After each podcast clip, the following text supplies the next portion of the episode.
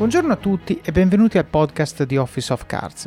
L'ospite di oggi si chiama Giovanna Rosciglione ed è psicologa e psicoterapeuta presso lo studio di terapia breve strategica di Fano. Ho deciso di intervistare Giovanna perché volevo portare una persona esperta di psicologia, darvi un insight nel mondo del coaching e della terapia e farvi capire che cosa vuol dire farsi aiutare. Sento troppo spesso frasi del tipo chi va dallo psicologo è debole, oppure lo psicologo non fa per me, oppure ancora costa troppo e non sono sicuro dei risultati. Bene, dato che come sapete io non vendo niente a nessuno, ma sono un fan delle decisioni consapevoli e informate, ho deciso di portarvi un'esperta del settore per darvi qualche informazione in più su che cosa sia la terapia. Su che cosa possa fare per voi? Beh, sta a voi. Dipende da chi siete, che problemi state affrontando, chi vi sta intorno. Ripeto, non siamo qui a vendere niente, ma a dirvi la terapia è questo, vedi tu se ti serve, ma non giudicarla sulla base di qualche preconcetto costruito sul nulla. Vi anticipo anche che nella seconda parte di questo episodio ci sarà una sorpresa, una cosa che nuova che abbiamo deciso di provare io e Giovanna, l'abbiamo fatta per voi e spero che vi piacerà. Prima di lasciarvi all'episodio vi ricordo del gruppo e della pagina Facebook Office of Cards Community. Sono luoghi virtuali dove condivido pillole quotidiane di saggezza che trago da libri che mi hanno colpito, dove troverete persone come voi che vogliono crescere, condividere domande e imparare. Per chi preferisce Instagram ho anche creato una pagina lì, così potete aggiungere al vostro feed qualche frasetta motivazionale che vi blocca lo scrolling senza fine e vi fa tornare produttivi. Ho deciso di usare questi canali anche per condividere spunti sul podcast, come ad esempio permettere a voi che ascoltate di fare domande alle persone che intervisterò, oppure fare sondaggi sui contenuti, libri e molto altro. Quindi mi raccomando, se ascoltate il podcast, seguite questi canali. Bene, non mi resta che augurarvi buon ascolto di questa mia chiacchierata con Giovanna Rosciglione. Allora, buongiorno Giovanna Rosciglione, benvenuta al podcast di Office of Cards. Grazie Davide. Allora, oggi questo è un ospite chiamato, nel senso che è successo, è successo questo qualche tempo fa, abbiamo fatto la chiacchierata con Luca Solazzi, il quale ha raccontato sua, il suo percorso e poi in un momento ha detto che a un certo punto ha avuto questa, gli si è aperto questo, questo mondo grazie allo stimolo di un suo amico, un suo amico che lo osservava da fuori e che ha visto dei comportamenti che non erano funzionali rispetto a quelli che sapeva essere i suoi, i suoi obiettivi, il suo desiderio di crescere, di, in quel caso specifico era il calcetto, quindi di, di interagire anche con gli altri. Ed avendo anche lui sostanzialmente intrapreso un percorso manageriale ha ascoltato questa sorta di feedback e ha deciso di iniziare un percorso di uh, crescita personale, un percorso che come sempre vuoi crescere bene, eh, per crescere vuol dire che devi andare dal punto A al punto B, cosa fondamentale è sapere dove è il punto A, poi decidere dove vuoi mettere il punto B e poi creare questo percorso. Quindi non è semplicemente un tema di percorso, ma è anche un tema di consapevolezza di chi si è oggi, eh, di quali sono i comportamenti che magari noi viviamo in maniera passiva e non ci rendiamo conto dell'impatto che hanno sugli altri e poi andare a, a limare un pochino di qui, un pochino di lì eh, per riuscire a essere più coerenti con la persona che vorremmo essere e che magari a volte pensiamo di essere però esatto. eh, di fatto non siamo. E quindi Luca dice: Io ho iniziato questo percorso con questa psicologa, bravissima, bla bla bla. E io ho detto: Beh, magari la invitiamo nel podcast. Allora, Luca mi, mi mette in contatto con Giovanna. Giovanna dice: Figata, facciamo questo podcast. Ed ecco che siamo qui a fare questa chiacchierata con la persona che ha dato il là eh, a Luca Solazzi e sicuramente non solo a Luca Solazzi, però eh, volevo con questa opportunità sostanzialmente fare un episodio dove per la prima volta eh, parliamo con un, con un medico, una persona medica, quindi una persona che ha fatto un percorso dove sostanzialmente l'essenza del suo lavoro è aiutare gli altri e questo okay. secondo me è molto molto interessante e dopodiché eh, abbiamo una sorpresa per la seconda parte di questo podcast che vogliamo sostanzialmente, non vogliamo spoilerare, ma vogliamo dire non perdetevela perché sarà assolutamente imbarazzante per me e interessante per tutti gli altri. Quindi di nuovo benvenuta Giovanna e grazie per aver accettato l'invito. Grazie Davide, grazie per questo invito, mi fa molto piacere, mi stimola questa esperienza del tuo podcast e di essere tua ospite.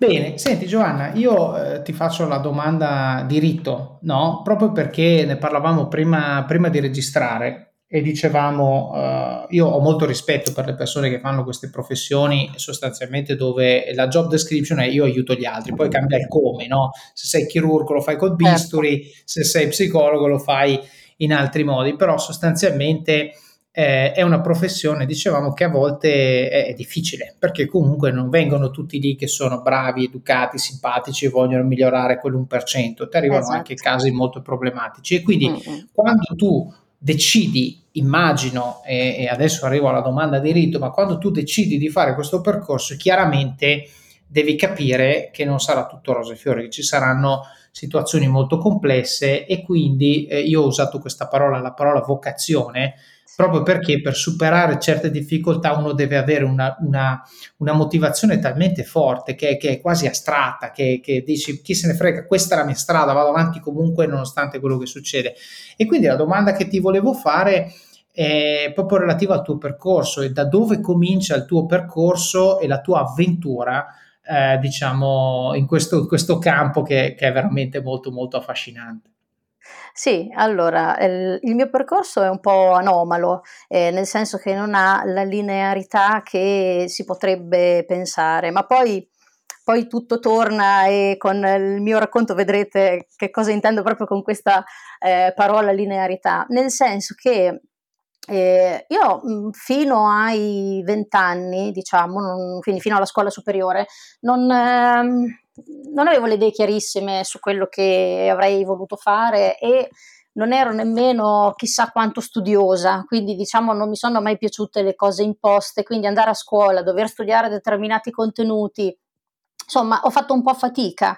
E, ehm, non avevo il sogno nel cassetto, eh, quello che possono avere molte persone quando dicono a sei anni, l'altro giorno stavo leggendo la biografia di Djokovic che lui a sei anni ha detto io voglio vincere Wimbledon, voglio arrivare a essere il numero uno al mondo e così ha fatto, assolutamente no.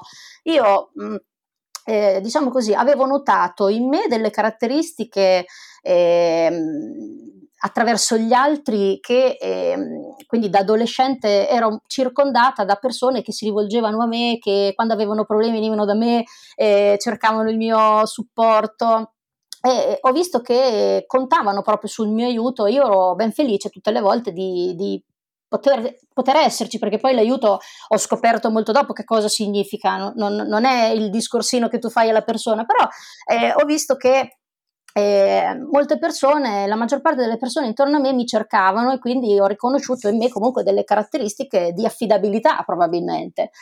Questa cosa, unitamente anche al periodo dell'adolescenza, che è il periodo più critico, credo uno dei periodi più critici della vita in assoluto, dove vengono fuori le, le varie crisi esistenziali, le mille domande sulla vita, eccetera, eh, mi hanno portato a, ad avere un interesse che ha comunque anche la maggior parte delle persone verso la psicologia. Quindi mi sono ritrovata alla fine della, delle scuole superiori che dovevo fare una scelta. Siccome ehm, durante le, le, stagioni estive, durante l'estate, da 15 anni in poi, ho sempre anche lavorato, ho fatto sempre le stagioni, avevo mm. questo, mm. eh, questo confronto no, con l'andare a lavorare tipo nei bar, nei ristoranti, queste cose qua, e con lo studiare.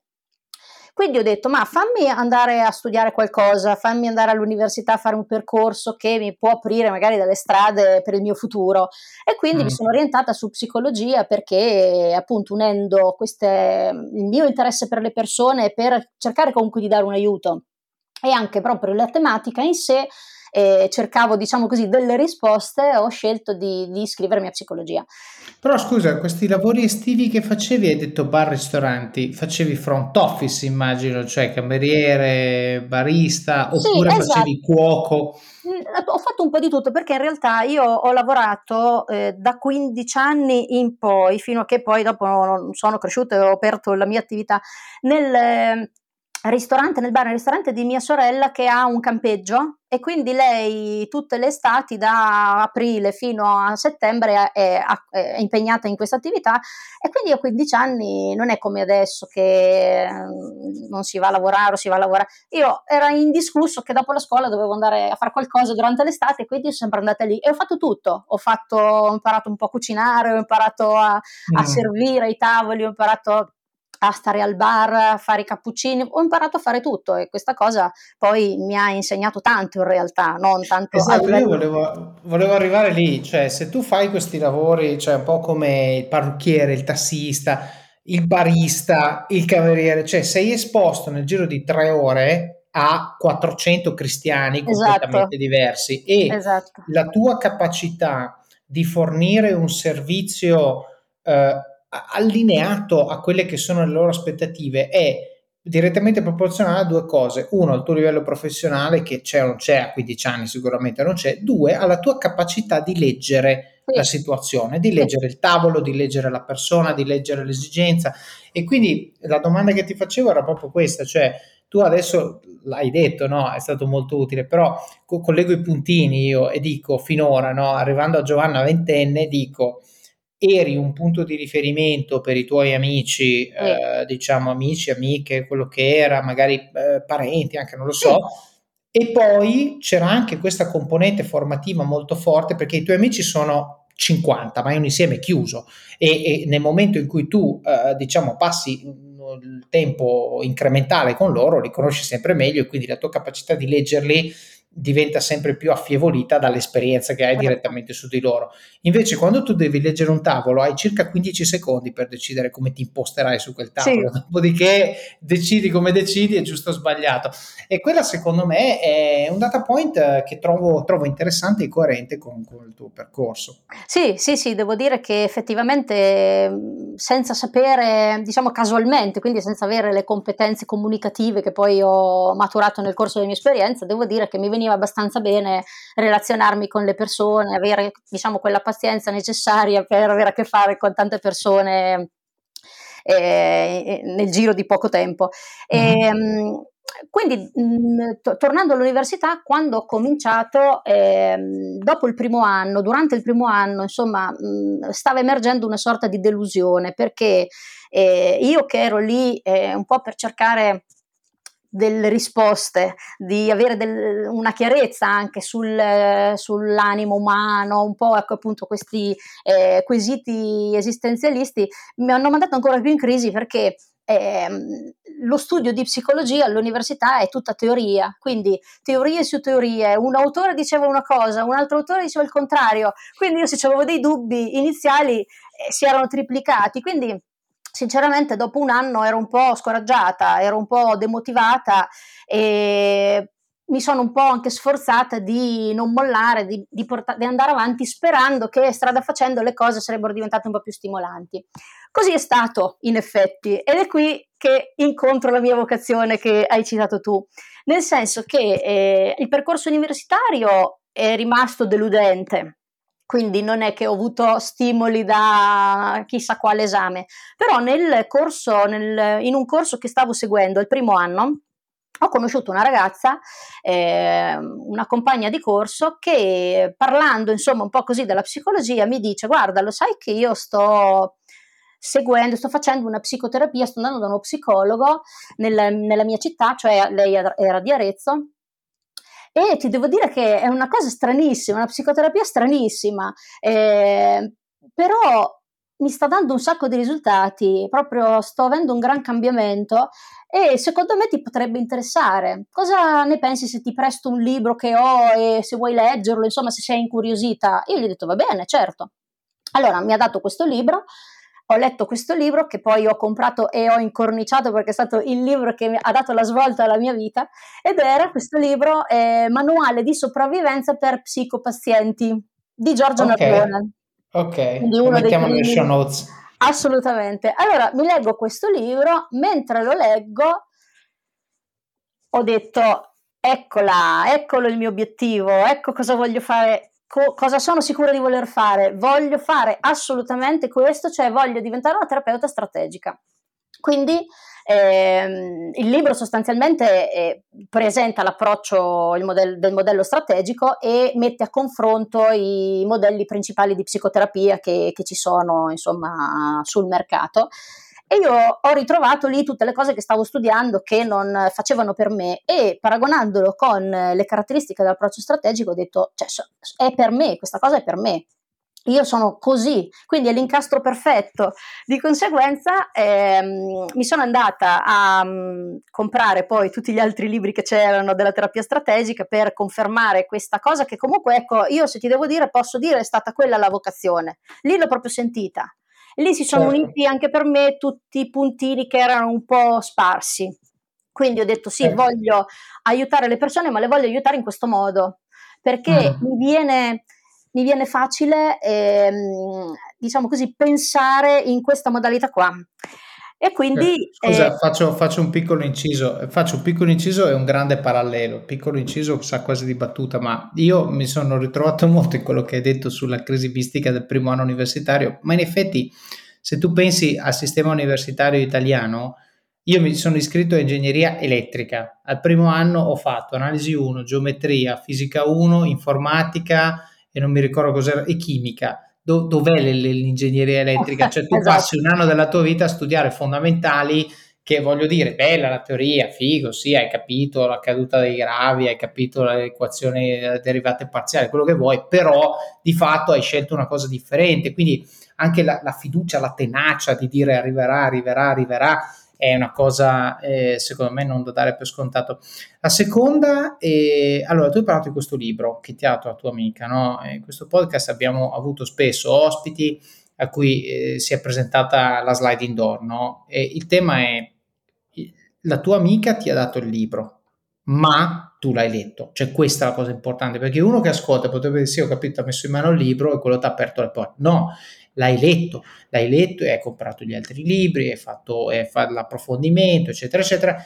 E quello è stato il catalyst. Poi il libro è stata l'opportunità, il certo, contesto, certo, per certo. l'amor del cielo, senza quello non succedeva tutto il resto. Esatto. Però è vero anche che non è stato completamente casuale, anche perché l'amica che te l'ha regalato probabilmente ha fatto 2 più 2, lei il libro l'aveva letto, lei ti conosceva, ha detto forse esatto. no. E il parallelo che volevo fare eh, per gli ascoltatori, approfondire e leggere, e tra l'altro lo consiglio anche a te, secondo me ti piacerebbe molto, è una biografia, una delle tante scritte da Walter Isaacson eh, di eh, Jennifer Doudna, che tu dici chi è Jennifer Doudna? Allora, Jennifer Doudna ha vinto il Nobel per, eh, non so, la, la, fisica credo, no, la chimica, eh, per aver scoperto la tecnologia CRISPR tecnologia CRISPR è quella che permette di educare il nostro RNA a produrre certi tipi di proteine per renderci immuni a particolari tipi di malattie, eh, soprattutto quelle ereditarie, e quindi una tecnologia rivoluzionaria. Eh, che cosa ha fatto innamorare eh, Jennifer Doudna della biologia? Un libro sul DNA che suo padre le ha regalato quando aveva sette anni. Ecco.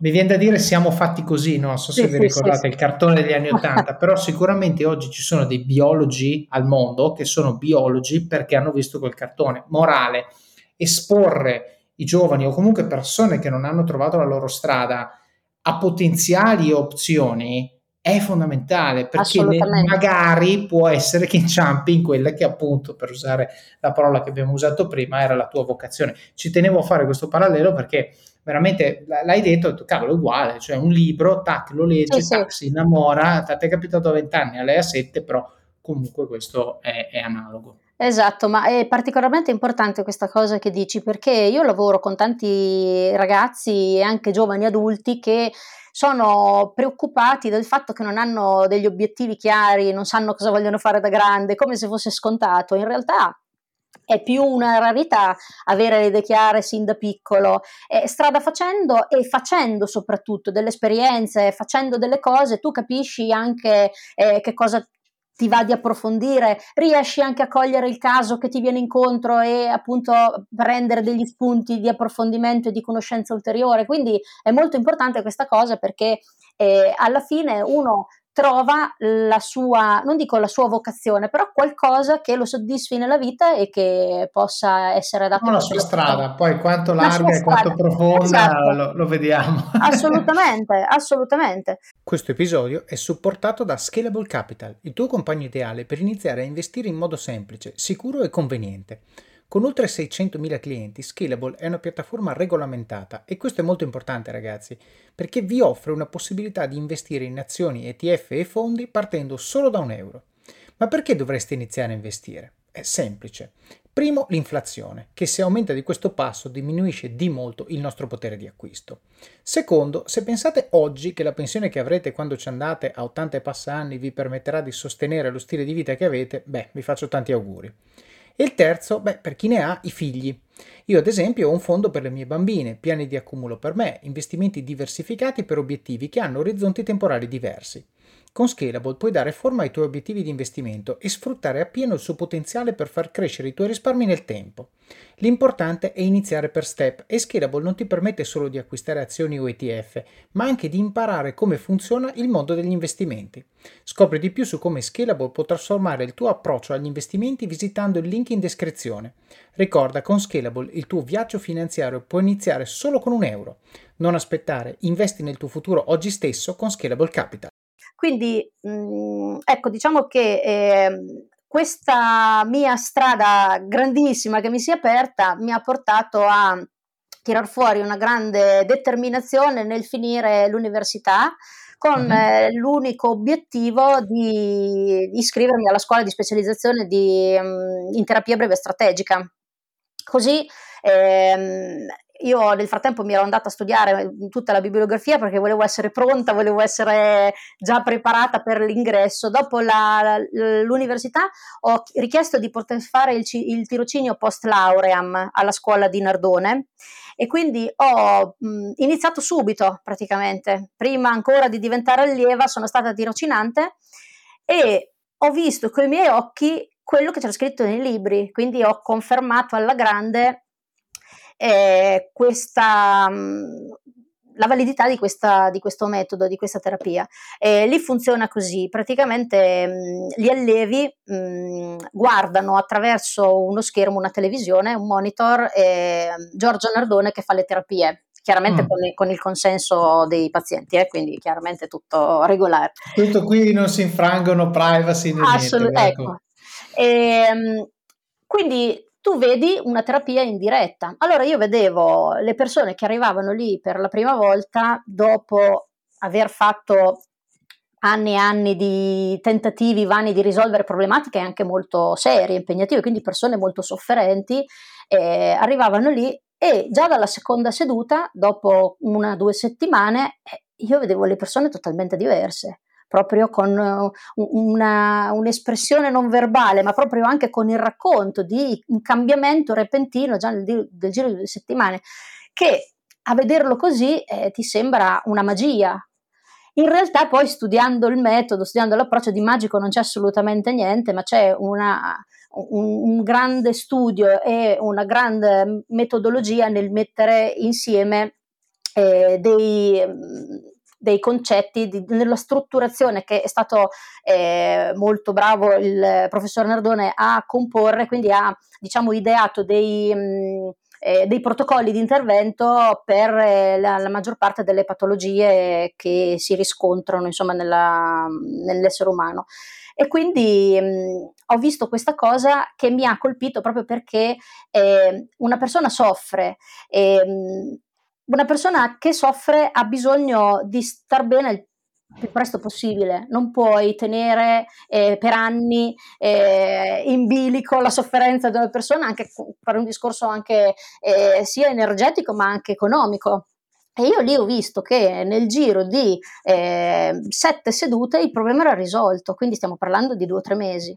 Per cui quando ho visto questo ho detto funziona, funziona bene, funziona velocemente, quindi è efficace, efficiente, è perfetto. In più, la cosa che si, incastra, si è incastrata bene con me, che è stato diciamo l'innamoramento, è che eh, diciamo questa apparente magia io la traduco con quella che è la logica alla base di questa metodologia, che è una logica non ordinaria, cioè esattamente il contrario di tutte le logiche che ehm, noi troviamo nelle metodologie correnti di psicoterapia. E quindi, diciamo, quando la mia amica che andava in terapia mi diceva è un metodo un po' strano, ti dice di fare delle cose strane, però funziona, è molto interessante, effettivamente è una metodologia un po' particolare perché utilizza una logica che non è la logica ordinaria a cui siamo comunemente abituati a far riferimento. E quindi è, diventa molto interessante, molto particolare, ma è proprio qui la sua efficacia perché va a sbloccare delle, delle situazioni che in realtà con una logica ordinaria si mantengono nel tempo, ci vuole molto più tempo e con risultati magari un pochettino più inefficaci. Certo, ma eh, allora faccio un attimo, metto il cappello di business su quello che hai appena detto tu, no? Nel senso che fa, fa riflettere perché quello che tu dici ha perfettamente senso. Dici, cavolo, è veloce, quindi il paziente soffre meno, quindi costa meno perché sì. agisce e cambia eh, con un minor numero di ore, quindi se noi assumiamo che c'è un certo costo orario, pago 10 ore, pago 5, è diverso. Um, però diciamo dal punto di vista di te che lo vendi, ti rende tra virgolette meno indispensabile perché se tu vendi 10 ore e ne vendi 5 chiaramente sì. eh, diciamo può sembrare un autogol in realtà il tema è funziona e quindi poi cosa succede? succede che le persone che tu hai aiutato con un numero limitato di ore fanno quello che nel marketing viene chiamato passaparola, no? Quindi dicono mi sono trovato bene, dura poco e costa poco e però l'impatto è altissimo, quindi tra, sempre in termini di business si parla di costo opportunità sì. veramente favorevole e quindi sostanzialmente dici mi porti più clienti, il che a sua volta, lasciami dire, c'è anche questo angolo, aumenta di molto la tua capacità di crescere durante l'esercizio della professione, perché certo. il, lo psicologo tradizionale vede 50 pazienti e non di più perché le ore a settimana sono quelle che sono, quindi pure mettendoli in fila uno e facendoli entrare uno dalla porta, uno dall'altra per andare più veloce, però questo è. Tu invece dici io nel corso di 5 anni ho visto mille pazienti, 2000 pazienti, ciascuno con delle sfumature di grigio leggermente diverse e quindi gioco forza riesco in qualche maniera ad arricchire il mio arsenale anche dico sulla pelle dei pazienti perché non è vero, però con loro cresco certo. sviluppo e app- approfondisco, il che a sua volta mi, mi, rende sempre più efficace, no? Giusto? Certo, sì, mi, eh, assolutamente sì. Allora, innanzitutto l'obiettivo eh, per me è aiutare mh, mm, le persone e farlo nel minor tempo possibile. Non che io abbia fretta, ok? Non adesso sembra che ecco, certo. deve essere una cosa, però eh, questo io lo trovo proprio eticamente giusto perché io devo essere un, una sorta di traghetto per la persona per arrivare nella sponda dove poi la persona va eh, per la sua strada e riscopre, cioè quindi devo essere lo strumento per far capire alla persona quali sono le risorse che sono state nascoste per lui o per lei che non ha utilizzato e che appunto ha scoperto, comincia a utilizzare e si rende conto poi di diventare autonomo. Questa è la cosa per me più importante. Quindi se io posso fare tra una seduta in più, una seduta in meno, una seduta in meno, sono più contenta perché eh, la terapia strategica è così. Ok, quindi certo. eh, ecco, in più c'è un ricambio di persone, come dicevi tu, ovviamente più elevato, quindi di conseguenza, tra l'altro le, le sedute non sono come diciamo nella maggior parte delle eh, metodologie una volta a settimana, ma sono una volta ogni due. E poi mm. andando avanti sono anche una volta ogni tre, una volta al mese, quindi c'è un bel ricambio di persone, quindi io effettivamente vedo tante persone e la mia esperienza chiaramente si arricchisce. E questo proprio per la mia indole è perfetto. E ritorniamo a una delle caratteristiche della terapia strategica perché ho, ehm, sono una persona, e, questo lo sono sempre stata, molto curiosa e quindi ho bisogno di stimoli, ho bisogno di crescita continua, di conseguenza la diversità delle persone con cui lavoro mi permette appunto di eh, soddisfare questa mia, questa mia, curiosità e che tra l'altro ho eh, diciamo sfruttato proprio attraverso la mia specializzazione eh, in altri ambiti perché eh, tornando al, al, mio percorso um, ho iniziato poi la scuola di psicoterapia che dura quattro anni eh, finita la quale io ho aperto subito il mio studio clinico. Quindi io sono di Fano, qui a Fano ho, ho lavoro, insomma, vivo qua e dal 2007 ho aperto ufficialmente eh, il mio studio di psicoterapia però oltre a, eh, diciamo, affiancando ehm, all'attività clinica anche altri tipi di attività, sempre come psicoterapeuta. Quindi ho applicato il metodo che è un metodo trasversale, poi lo vedremo magari meglio in seguito, E questo ha un, un'applicazione mm, efficace anche su altri ambiti, quindi io ho, ho lavorato come formatrice mm, per, in diversi ambiti, quindi sia a livello aziendale che a livello mh, mm, con, con, medici e diciamo infermieri personale sanitario, proprio per formarli nella comunicazione, nella gestione dei conflitti, nella gestione dei pazienti, dei familiari, e a livello aziendale proprio come problem solving, risoluzione di problemi e dinamiche conflittuali all'interno di scuole, quindi in ambito educativo. Eh, oppure in ambito sportivo, quindi come miglioramento della performance, come diciamo c'è da sbizzarrirsi, ecco. E io questa cosa l'ho, l'ho voluta fare proprio perché eh, volevo sperimentare appunto le varie possibilità di crescita un po' in tutti gli ambiti e quindi il mio lavoro ecco non è soltanto all'interno dello studio a parte quest'ultimo anno per forza di cose però se no ecco, mi sposto anche in diversi contesti per verificare la, l'applicazione del metodo e per dare una mano anche appunto in altre situazioni, quindi diciamo c'è anche da divertirsi. Eh certo, eh, ma quindi qui tra l'altro nel senso da un punto eh, stai rafforzando quello che dicevo prima, nel senso che tu dici io ho fatto la laurea, poi ho fatto la specializzazione, poi ho deciso di sicuramente fare la cosa coerente con quello che ho fatto, quindi mi sono aperto allo studio e tutto, ho cominciato a fare, esercitare, insomma, la professione. Poi dici, però non mi limito a questo, perché alla fine, quando tu parli di psicologia, eh, stai parlando di esseri umani eh, diciamo che interagiscono o col mondo o con loro stessi, no? Perché alla fine esatto. la psicologia quello è, no? Cioè, o, o, c'è quello che sta dentro la mia testa o è il modo in cui quello che sta dentro la mia testa esce e come sbatte su chi mi sta di fronte per sostanzialmente. Forza. E quindi hai detto prendo tutta una serie di contesti, eh, aziende, eh, con contesti sociali, scuola, come hai detto tu, eh, ambiti medici che possono essere appunto impattati, la gente non se ne accorge, però giustamente tu hai detto una cosa molto importante, mi piace sottolinearla anche perché di questi tempi bisogna sottolinearla.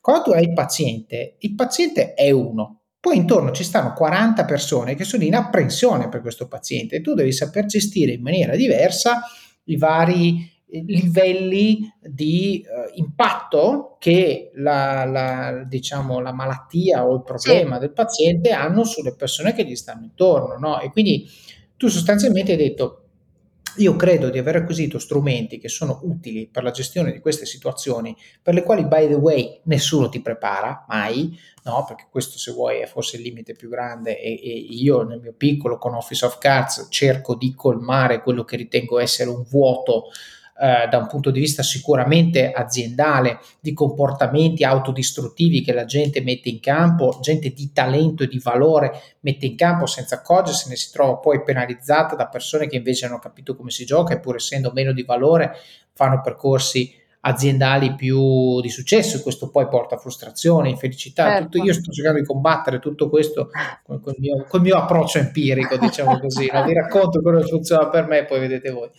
E, e tu hai detto eh, io faccio la stessa cosa perché sempre nell'ottica do out des, no? io vado a mettere la mia esperienza sicuramente aggiungendo valore, un po' di valore me lo porto anche dietro e diventa un, un cacciavite del 21 che sta nel mio arsenale che posso usare quando mi capita la vita del 21. No? Più o meno questo è il senso di quello che hai detto, che è molto interessante perché tante persone vedono l'applicazione di ciò che sanno e sanno fare eh, verticalmente, cioè in maniera estremamente, eh, diciamo, eh, limitata rispetto all'ambito eh, per il quale quella skill è stata acquisita. Invece poi una volta che l'hai capito e che hai capito i principi cardine, li puoi applicare a, a tanti aspetti. A me viene in mente la metafora della, della cucina, no? Eh, alla fine mi piace molto pensare quando caramellizzo qualcosa, no? Cioè, sì. alla fine tutte, tutto quello che tu cucini, a parte le complessità dei gusti, delle, delle, sensazioni in bocca, eccetera, eccetera, però sono zuccheri, proteine e grassi, sì. non, c'è, non, c'è, altro che cucini, eh?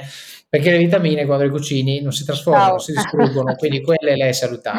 Esatto. Allora lì il processo di trasformazione riguarda questi tre componenti. Quindi tu prendi un oggetto dove non penseresti mai che c'è lo zucchero dentro, tipo la cipolla, ok? Lo sbatti sulla pentola, lo lasci andare con un fuoco molto basso, dopo un po' diventa marrone, la mangi e sa di caramella, è zucchero, è dolce, perché? Perché lo zucchero si caramellizza e questo è lo stesso discorso, cioè tu dici nel momento in cui io ho questi componenti, eh, zuccheri, eh, proteine, grassi eh, nella pentola e tu hai la rabbia, la, la, la motivazione, o quelli che sono gli ingredienti della psicologia umana, che sono molti di più, eh, dici ci lavoro e, e sostanzialmente mm, mi preoccupo di spiegare alle persone come questi ingredienti lavorano fra di loro e cosa succede se tu butti la rabbia sulla pentola per mezz'ora e dopo vedi cosa succede. Esatto. Questo secondo me è molto utile, molto interessante. Senti, e quindi questo l'hai fatto per quanto tempo? Eh, questo diciamo perché poi ovviamente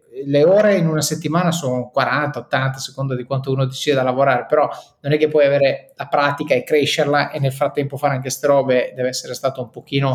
Ma guarda, eh, io in realtà mh, mm, l'ho fatto fino prima del lockdown perché mh, mm, lavoravo in un'azienda che poi insomma mh, mm, ho, ho, dovuto interrompere e, e per questi motivi qua, se no io questa è una cosa che cioè, mi piace anche un po' cambiare la, l'attività, cioè perché sai tutti i giorni dal lunedì al venerdì stare in studio, quindi fare un'attività clinica con eh, la maggior parte delle persone che hanno comunque problematiche importanti diventa ehm, giorno dopo giorno abbastanza impegnativo. Quindi intervallare con attività in altri contesti, come può essere un'azienda o in un ambito sportivo, insomma, cambiare un po' facendo sempre la stessa cosa eh, mi stimola ulteriormente, quindi mi fa anche un po' spezzare quella routine che poi mi, mi, mi invoglia a ritornare ritornare a farla, capito? Quindi il tempo io lo trovo, lo trovo come lo trovano tutti quando vogliono fare qualcosa, quindi quando si dice non ho tempo significa non mi interessa abbastanza fare questa cosa o credo che non mi interessi.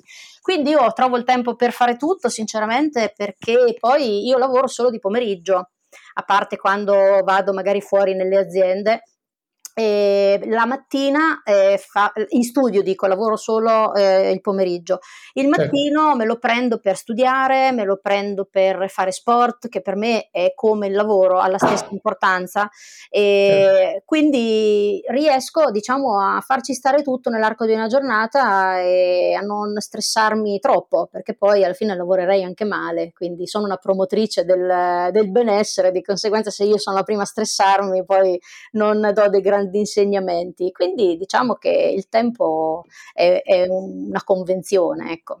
Vacanze in Sicilia o in Sardegna. Con i traghetti GNV viaggi in relax, porti tutto quello che vuoi e ottieni super vantaggi. Col nuovo programma Fedeltà MyGNV accumuli punti viaggiando, ricevi un cashback del 20% e tanti sconti a bordo. Non c'è modo più conveniente per andare in vacanza. Scopri i dettagli su gnv.it.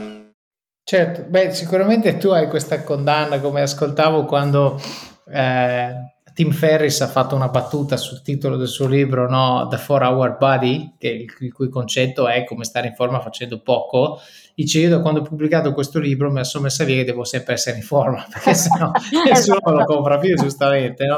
eh sì. e, tu, e, tu, hai lo stesso discorso dici se io non sto bene e, non, e, tra l'altro non è solo una questione di stare bene ma è anche stare bene al punto che riesci a proiettarlo sugli altri certo stare bene bene bene, bene eh, sì. esatto perché tu sei, tu sei il banner tua, del tuo ufficio praticamente quindi devi essere assolutamente eh, un biglietto da visita eh, diciamo a, a 24 ore su 24.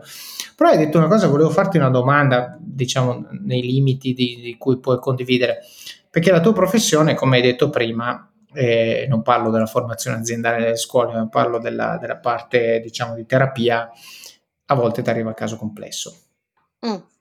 Ecco, sì. ci puoi parlare del lato oscuro, fallo come vuoi, cioè prendila come vuoi, però chiaramente prima io ho usato la parola vocazione perché eh, io posso avere i miei giorni difficili e per l'amor del cielo, magari faccio anche errori che costano centinaia di migliaia di euro, eh, per l'amor del cielo.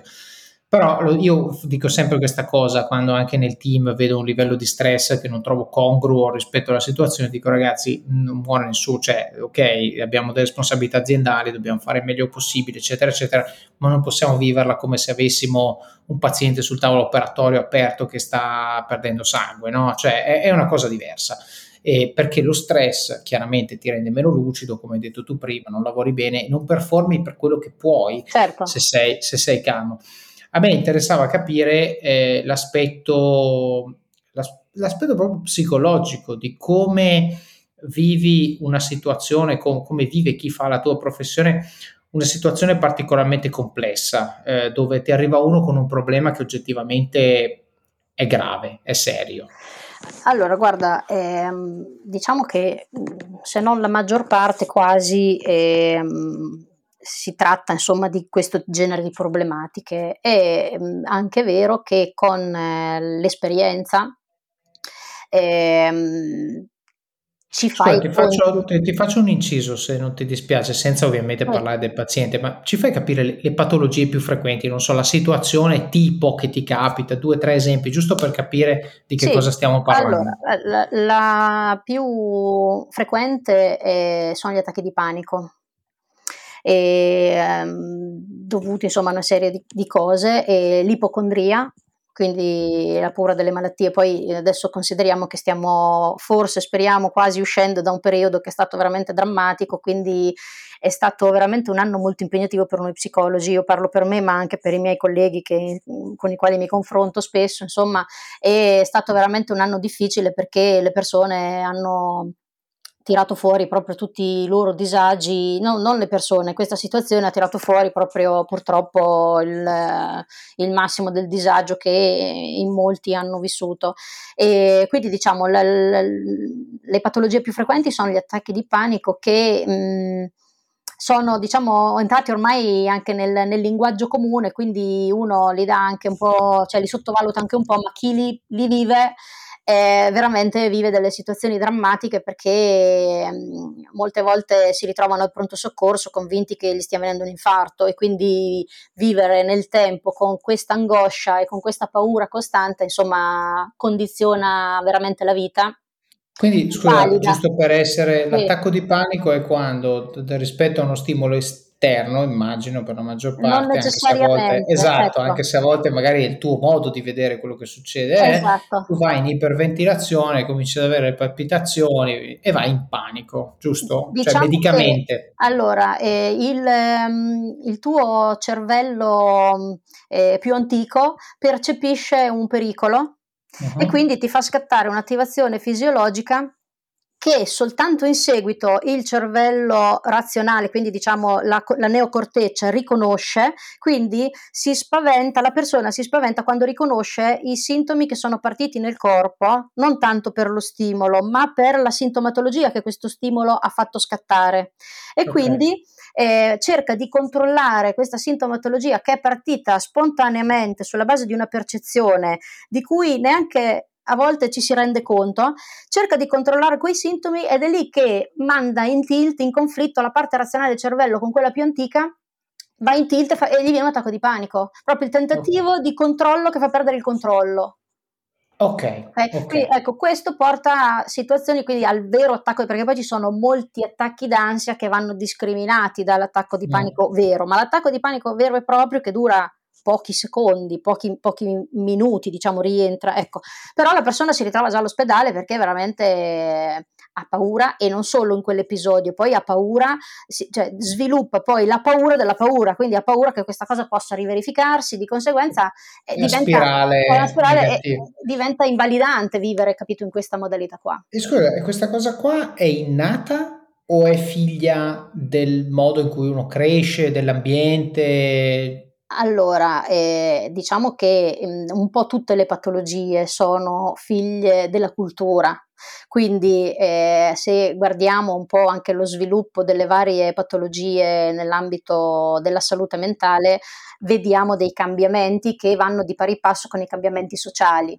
Quindi eh, gli attacchi di panico adesso sono molto frequenti proprio perché c'è un cambiamento di, di, vita, di stile di vita, un cambiamento valoriale che sta portando a una fragilità e a un'iperprotezione che mm, non fanno altro che incentivare questo tipo di, di disturbi. Anche i disordini alimentari nel corso degli ultimi vent'anni sono cambiati tanto, quindi cambiano i modelli valoriali, cambia la nostra cultura, cambia la società, cambiano anche i disturbi quindi più che un disturbo innato è un disturbo nato da un contesto sociale e culturale che poi si sviluppa nel tempo e porta dietro un po' tutto quello che, che ingloba. Ok, E quindi attacco di panico dice quello più, più frequente, no? E la Eh, domanda che ti voglio... Sì, no, scusa, vai. Sì, quello che tu mi dicevi, come fate a gestire poi la vostra parte rispetto magari anche alla drammaticità dei casi, eccetera. Io faccio sempre un po' l'esempio del medico. Allora, se eh, tu prima hai detto, eh, io non sono medico, sono psicologo e psicoterapeuta. Lavoro nell'ambito ecco, sanitario, ma non sono medico. Però, per esempio, se io penso a un medico, no? Un medico che, non lo so, deve fare un'autopsia, ok? Quindi ha di fronte un corpo eh, di una persona deceduta. Ecco, io se devo pensare a questa cosa qua, dico, Madonna, come farà quel medico a fare questa cosa, no? È, è una cosa che si sviluppa nel tempo, più la fai, una cosa più riesci a prendere una sorta di distanza protettiva che ti permette di aiutare le persone senza essere tu, eh, diciamo, danneggiato da questo. Quindi i primi tempi che io vedevo le terapie da, da, da Nardone, stavo malissimo, soltanto a vederle, non a farle. Quindi ero l'osservatrice eh, di, di, de, delle terapie che faceva il professore e vedevo tutta questa sofferenza, stavo malissimo. Poi a mano a mano che entri dentro questa modalità e che, e che la pratichi, soprattutto ti si sviluppa un, una, una, sorta di, eh, appunto, io lo chiamo distanza terapeutica perché aiuta me a non portarmi a casa e non assorbire tutta quell'energia che poi non mi permetterebbe più di aiutare il mio paziente perché entro dentro il suo problema e quindi sarei anche emotivamente troppo coinvolta. Questa è una cosa che certo. si sviluppa però come tutte le, le, attività col tempo e con l'esperienza. Quindi non significa che quando mi ritrovo di fronte a un paziente con molta sofferenza io sono indifferente, assolutamente, però riesco a mantenere quella distanza che mi permette poi di aiutarlo a, a gestire Chiaro. la sua sofferenza e a venire fuori dal suo problema, altrimenti saremmo tu, due sofferenti, io non lo aiuterei più, sarei soltanto magari consolatoria per, per, il problema che ha, ma io lo devo aiutare quella persona, se no, ecco, e questa cosa devo dire che avviene, poi ci sono, ecco, magari dei casi eccezionali dove te lo porti anche un po' a casa certe volte il pensiero, però di base mediamente quello, per quello che succede mediamente eh, nel, nel mio studio quotidianamente riesco in un qualche modo a salvaguardare insomma sia l'aiuto che posso dare e anche il, il mio stato emotivo. Beh, questo secondo me è una cosa molto importante, che poi possa essere conscia o inconscia, tu l'hai detta in maniera esplicita, quindi è ovvio che al tuo livello poi è conscia, però per chi ci ascolta magari eh, non lo è e quindi lo volevo sottolineare che la tua capacità di avere l'impatto che tu vuoi avere, quindi la tu, il tuo first principle, qui avere impatto sulla persona che c'è davanti a te, poterla sì. aiutare. Questo è il first principle. E quindi, sapendo che se tu vivi la situazione troppo da vicino, non riesci, crei quel, quello strato di distacco di cui parlavi che ti permette di avere impatto. Questo è molto importante perché tante volte, io penso banalmente a mia figlia, sabato, l'ho messa in piscina, no? Allora lei girava nella piscinetta dei bambini dove tocca. Poi a un certo punto eh, dico dai andiamo nella piscina più profonda, tanto c'hai i braccioli, chi se ne frega. No, no, no, paura, paura, niente, zero, zero. Poi arriva la sua amichetta, eh, la quale aveva, eh, era sabato pomeriggio, aveva sdoganato la paura della piscina profonda sabato mattina. Quindi arriva lei suo papà, tu, tu, tu, fate entrare nella piscina profonda. Mia figlia mi fa, papà mi fai andare nella piscina profonda? A posto.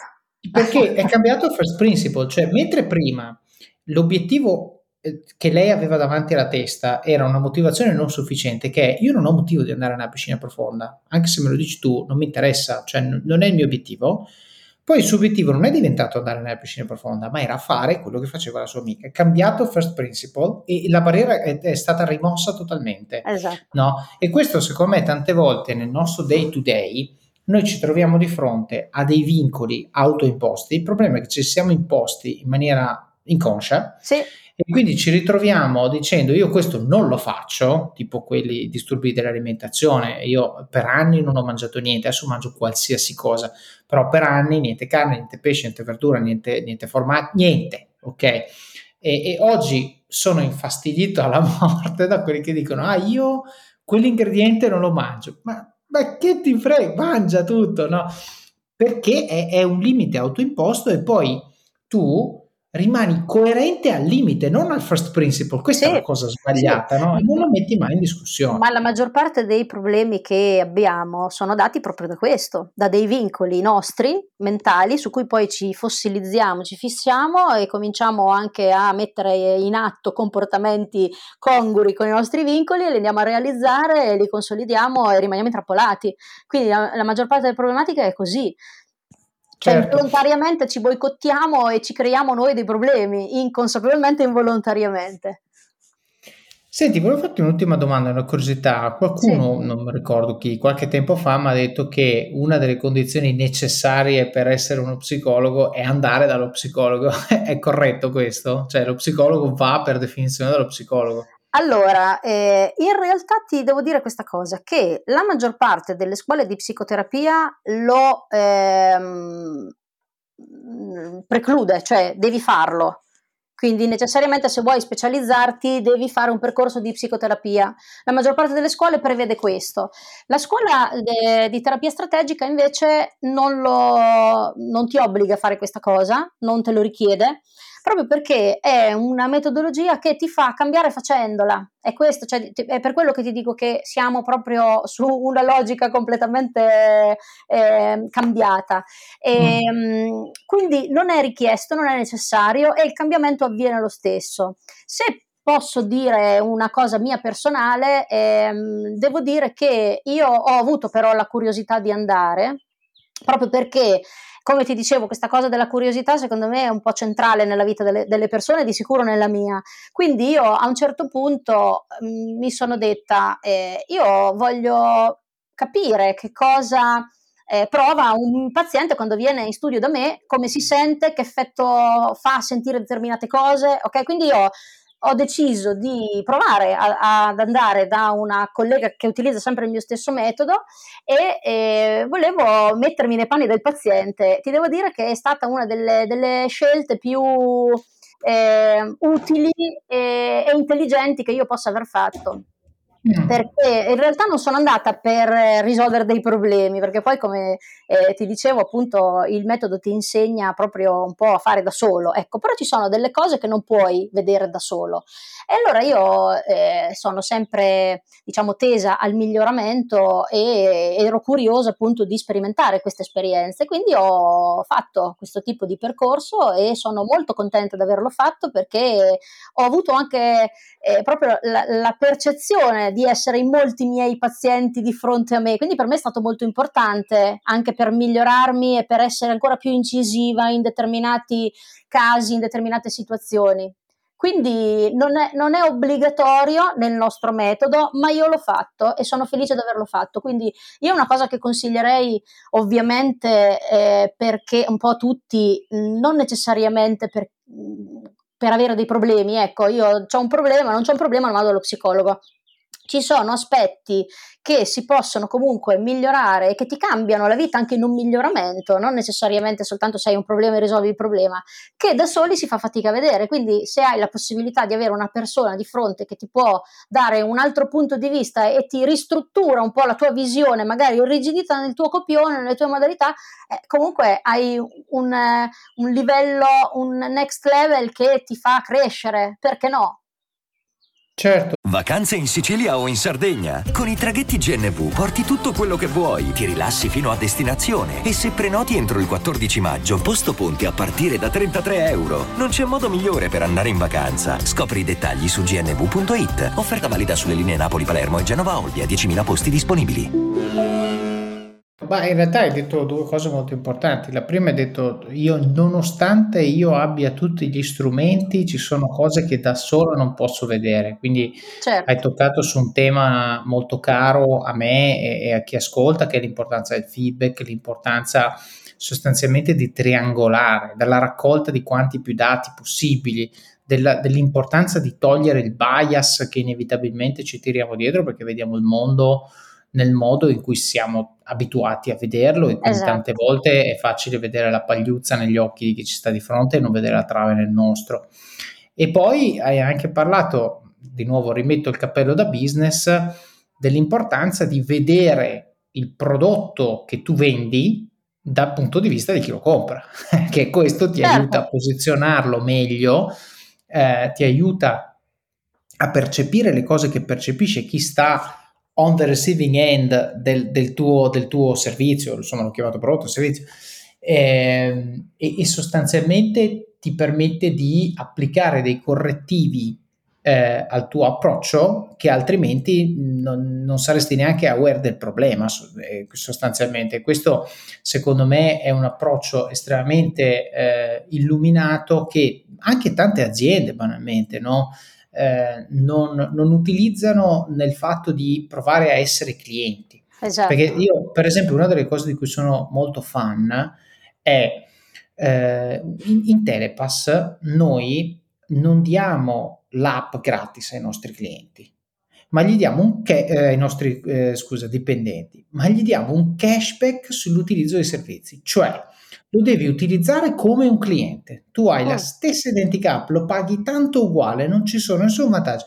E poi ogni tot alcune cose le ripaghiamo come benefit aziendale. Però il tema è che tante aziende ti danno il prodotto senza farti vivere l'esperienza di acquisto. Perché dice un benefit aziendale, no? Faccio l'esempio, quando ero, adesso non per parlare male, ma nel senso non, non, non penso di far torti a nessuno, quando ero in Vodafone mi hanno dato il cellulare aziendale illimitato tutto. Sì. Il che sostanzialmente mi ha reso totalmente insensibile al tema delle tariffe. Certo. Perché me l'hai dato, grazie, e io non pago niente. Ora usavo le app e tutto, ma non ho mai avuto il problema di controllare il credito, controllare i consumi, perché non era un mio problema. E questo, non dico ti rende meno efficace, ma inerzialmente ti rende più difficile capire come il cliente di cui Vodafone ne ha 6 milioni, 10 milioni, quelli che sono, percepisce una parte molto importante del servizio che è quella de- dei soldi. No? Quindi secondo me è molto molto importante per le aziende di cercare delle politiche di uh, employee engagement che eh, sostanzialmente vadano a far vivere all'employee l'esperienza del cliente certo. piena e poi eventualmente trovi il modo per conguagliare, compensare, eccetera, eccetera. Però non, non può essere che eh, un employee non viva a pieno perché questo lo rende più efficace nel fare il suo lavoro day to day, no? Sì, assolutamente sì. Va bene, senti, io direi di passare alla fase 2. Va bene. Mi farò sicuramente uno stacco nella, nella post-produzione, no? Perché adesso ve la racconto, però poi questo sarà l'episodio successivo.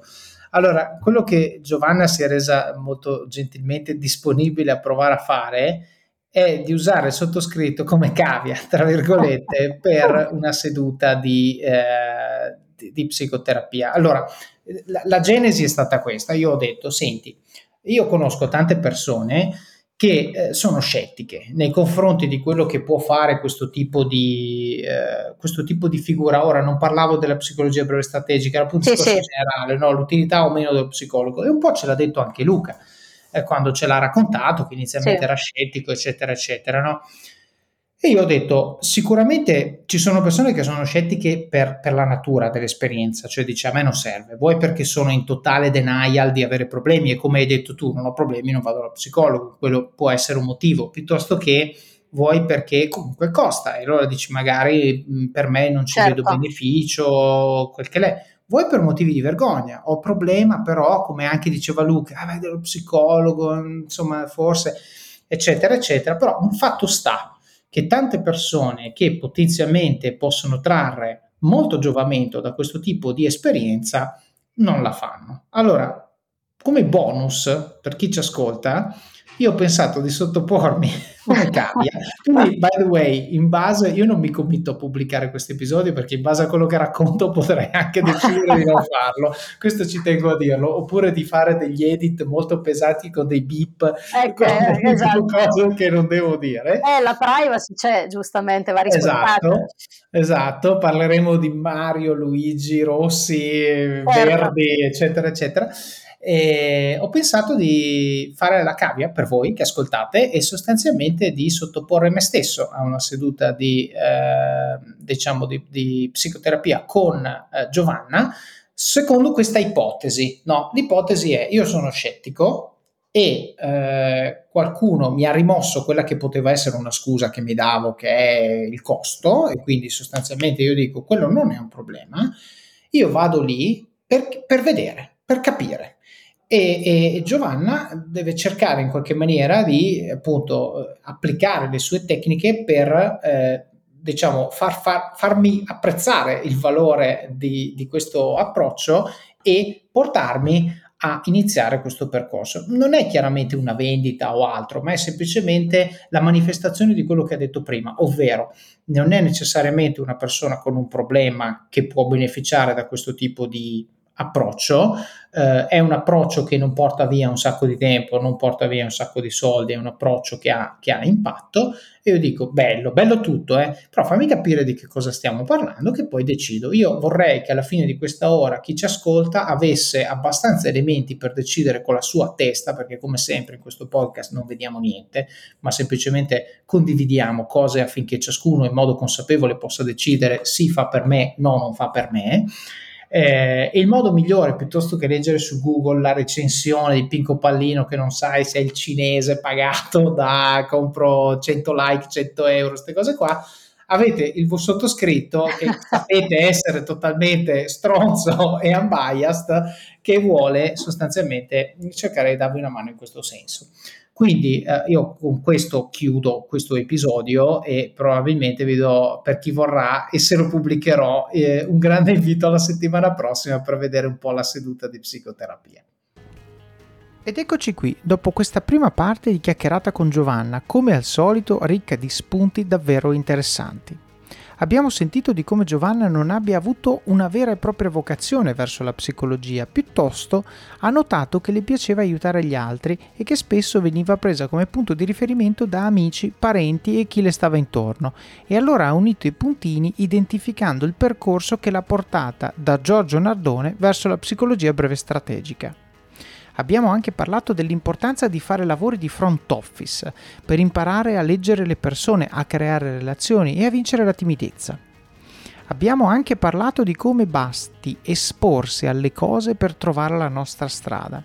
Giovanna è vero che stava facendo psicologia, ma è stata l'amica che le ha regalato il libro di Nardone e quello è stato l'inizio del suo percorso. La vocazione l'ha sentita dopo, leggendo questo libro. Quando pensiamo di non sapere qual è la nostra strada, qual è il nostro obiettivo, dobbiamo provare, esporci a cose. Abbiamo anche parlato di psicologia breve strategica nel dettaglio e di come sia un approccio disegnato per essere efficace in tempi brevi.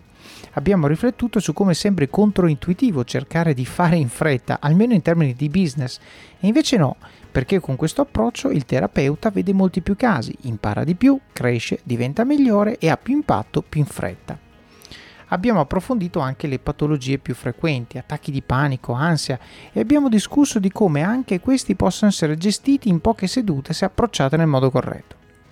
Abbiamo discusso di come i limiti e i problemi che pensiamo di avere sono spesso creati da noi stessi, da come vediamo il mondo, da come rispondiamo agli stimoli che il mondo in cui viviamo ci dà. Giovanna ci ha anche spiegato di come il distacco dalle situazioni che viviamo ci aiuta a vederle per quello che sono e a reagire nel modo migliore possibile e coerente con i nostri obiettivi. E infine abbiamo discusso dell'importanza del feedback per poter capire al meglio come siamo e come veniamo percepiti. Questo anche per poter capire che cosa vivono i clienti di un prodotto, quali problemi hanno, che tipo di esperienza hanno quando comprano, oppure quando contattano il servizio clienti o quando hanno qualsiasi tipo di problema. Nel prossimo episodio, e qui arriva lo spoiler, ho chiesto a Giovanna di usarmi come cavia per una sessione di terapia. Da un lato ho trovato molto interessante l'esercizio per me stesso, dall'altro l'ho fatto nella speranza di poter lasciare a voi qualcosa di concreto per valutare se avete bisogno di questo tipo di supporto. Davvero un episodio da non perdere, ma non per sentire i miei problemi, eh, mi raccomando, ma per valutare l'approccio, formarvi un'opinione basata su informazioni complete e poi decidere se, pa- se fa per voi oppure no. Passiamo ora al supporto, la fase in cui siete voi i protagonisti e in cui dimostrate con pochi e semplici ma significativi gesti quanto impatto abbiano questi contenuti nel vostro quotidiano e quanto sia importante per voi che il podcast continui a crescere. Quindi come fare? Il primo modo, nuovo modo per supportare è con Patreon. Patreon è un modo moderno per contribuire alla qualità di questo podcast e vi permette di fare delle piccole donazioni mensili automatiche, anche di pochi euro, per darmi una mano a finanziare il supporto professionale soprattutto per l'editing degli episodi. Il secondo modo lasciando recensioni di Office of Cards su Amazon, magari raccontando quali parti vi sono piaciute o quali tecniche e consigli avete messo in pratica e hanno avuto impatto nella vostra vita. So che molti di voi regalano Office of Cards agli amici, chiedete loro di lasciare la recensione quando lo hanno finito. Il terzo modo, recensioni del podcast, se lo ascoltate, è su Apple Podcast. Magari potete commentare un episodio o una frase che vi ha colpito particolarmente. Ultimamente ci siamo un po' fermati, l'ultima recensione di luglio. So che siete molti ad ascoltarlo e molti di voi addirittura mi scrivono su LinkedIn per ringraziarmi del lavoro e io vi sono enormemente grato, ma magari spendete due minuti per lasciare anche una recensione sul podcast eh, su Apple Podcast perché sono utili, sono utili a chi magari si imbatte in questo podcast eh, per caso e vuole sapere di che cosa tratta, oppure sono utili per farlo scalare le classifiche e magari farlo finire in una lista sponsorizzata, curata dal, dal gruppo editoriale di Apple. Mi raccomando, è molto molto importante. Il quarto modo, suggerite persone che vorreste che io intervistassi oppure temi che vorreste che io trattassi. Come ho detto all'inizio, l'intervista a Giovanna è stata possibile grazie a Daniele che mi segue, che parla di Office of Cards a Luca, che mi scrive per farsi intervistare, che poi mi parla di Giovanna che contatto per fare questa intervista. È davvero meraviglioso pensare a come questo gruppo sta crescendo e come ci stiamo aiutando gli uni gli altri. Il quinto modo, link nelle show notes. Allora, qui abbiamo un problema. Molti di voi, davvero tanti, devo dire, mi dicono che non le guardano. Io nelle show notes metto i principali punti di cui abbiamo parlato, tutti i link a cose che magari non tutti conoscono per poterle approfondire. Metto i profili degli intervistati, le loro foto, materiali audio video che sono utili, utili per andare in profondità. E questi link utili, a volte con codice di affiliazione, hanno anche strumenti che vi aiutano a crescere. Parlando di link con codice di affiliazione, c'è il sesto modo, ovvero Amazon. Prima di fare il vostro shopping su Amazon, mi raccomando, solo dal sito web, dall'app non funziona. Passate dalle show notes del podcast su it.officeofcards.com barra podcast e cliccate sul link di Amazon. Oppure comprate uno dei libri che suggerisco nella sezione libri del sito, così aiutate voi stessi a crescere e il podcast, il tutto con un clic. Questa è veramente molto importante ragazzi. A volte metto qualcuno di questi link su un post nel gruppo Facebook e vedo che i click e conversion salgono. Vuol dire che eh, voglio dire, vuol dire che quel post funziona, ma vuol dire anche che il link con l'affiliazione di Amazon non è stato salvato nei vostri preferiti e che quando comprate su Amazon, se non avete salvato questo link, non lo usate. Molto male. È un modo davvero economico e rapido per supportare, mi raccomando fatelo. Il settimo modo è parlate del libro e del podcast con le persone che vi stanno a cuore, amici, colleghi, parenti. Leggetelo insieme alle persone alle quali tenete e discutetene come in un book club. Taggate il libro o l'episodio che più vi ha colpito sui vostri profili social, in modo che il numero più alto possibile di persone possa beneficiare di questi contenuti. Di recente ho visto che un mio amico ha pubblicato un libro e ha lanciato una challenge ai suoi amici di farsi una foto eh, con il libro ok? ve la lancio anch'io. Fotografate il libro, fotografate il libro e scrivete perché vi ha colpito, perché è utile, mettetelo su Instagram, su Facebook, su Twitter, dovunque voi siete attivi. È importante far girare questo contenuto, magari ci mettete pure il link per l'acquisto e questo aiuta, aiuta doppiamente. E poi l'ottavo modo, il più importante di tutti, mettete in pratica quello che avete imparato e dimostrate con i fatti, con i fatti, che le cose di cui parliamo qui funzionano. Fate come Giovanna, curate il vostro corpo, la vostra mente, studiate, approfondite, esponetevi a tante cose finché non avete trovato la vostra strada e quando l'avete trovata buttatevici anima e corpo. Vivete al massimo, spingete sull'acceleratore, fate quelle benedette 10 flessioni al giorno, quella dieta, quel video, quel blog post o qualsiasi sia la cosa che nutre le vostre passioni e usatele come opportunità di crescita personale e professionale. Lo so che è difficile, ma è proprio nelle difficoltà che troverete crescita e successo. Decidete ora chi dovete diventare per avere successo e raggiungere gli obiettivi che vi siete prefissati. Il vostro domani inizia oggi e il vostro oggi inizia adesso. Vi auguro buon proseguimento di giornata e di settimana. Alla prossima!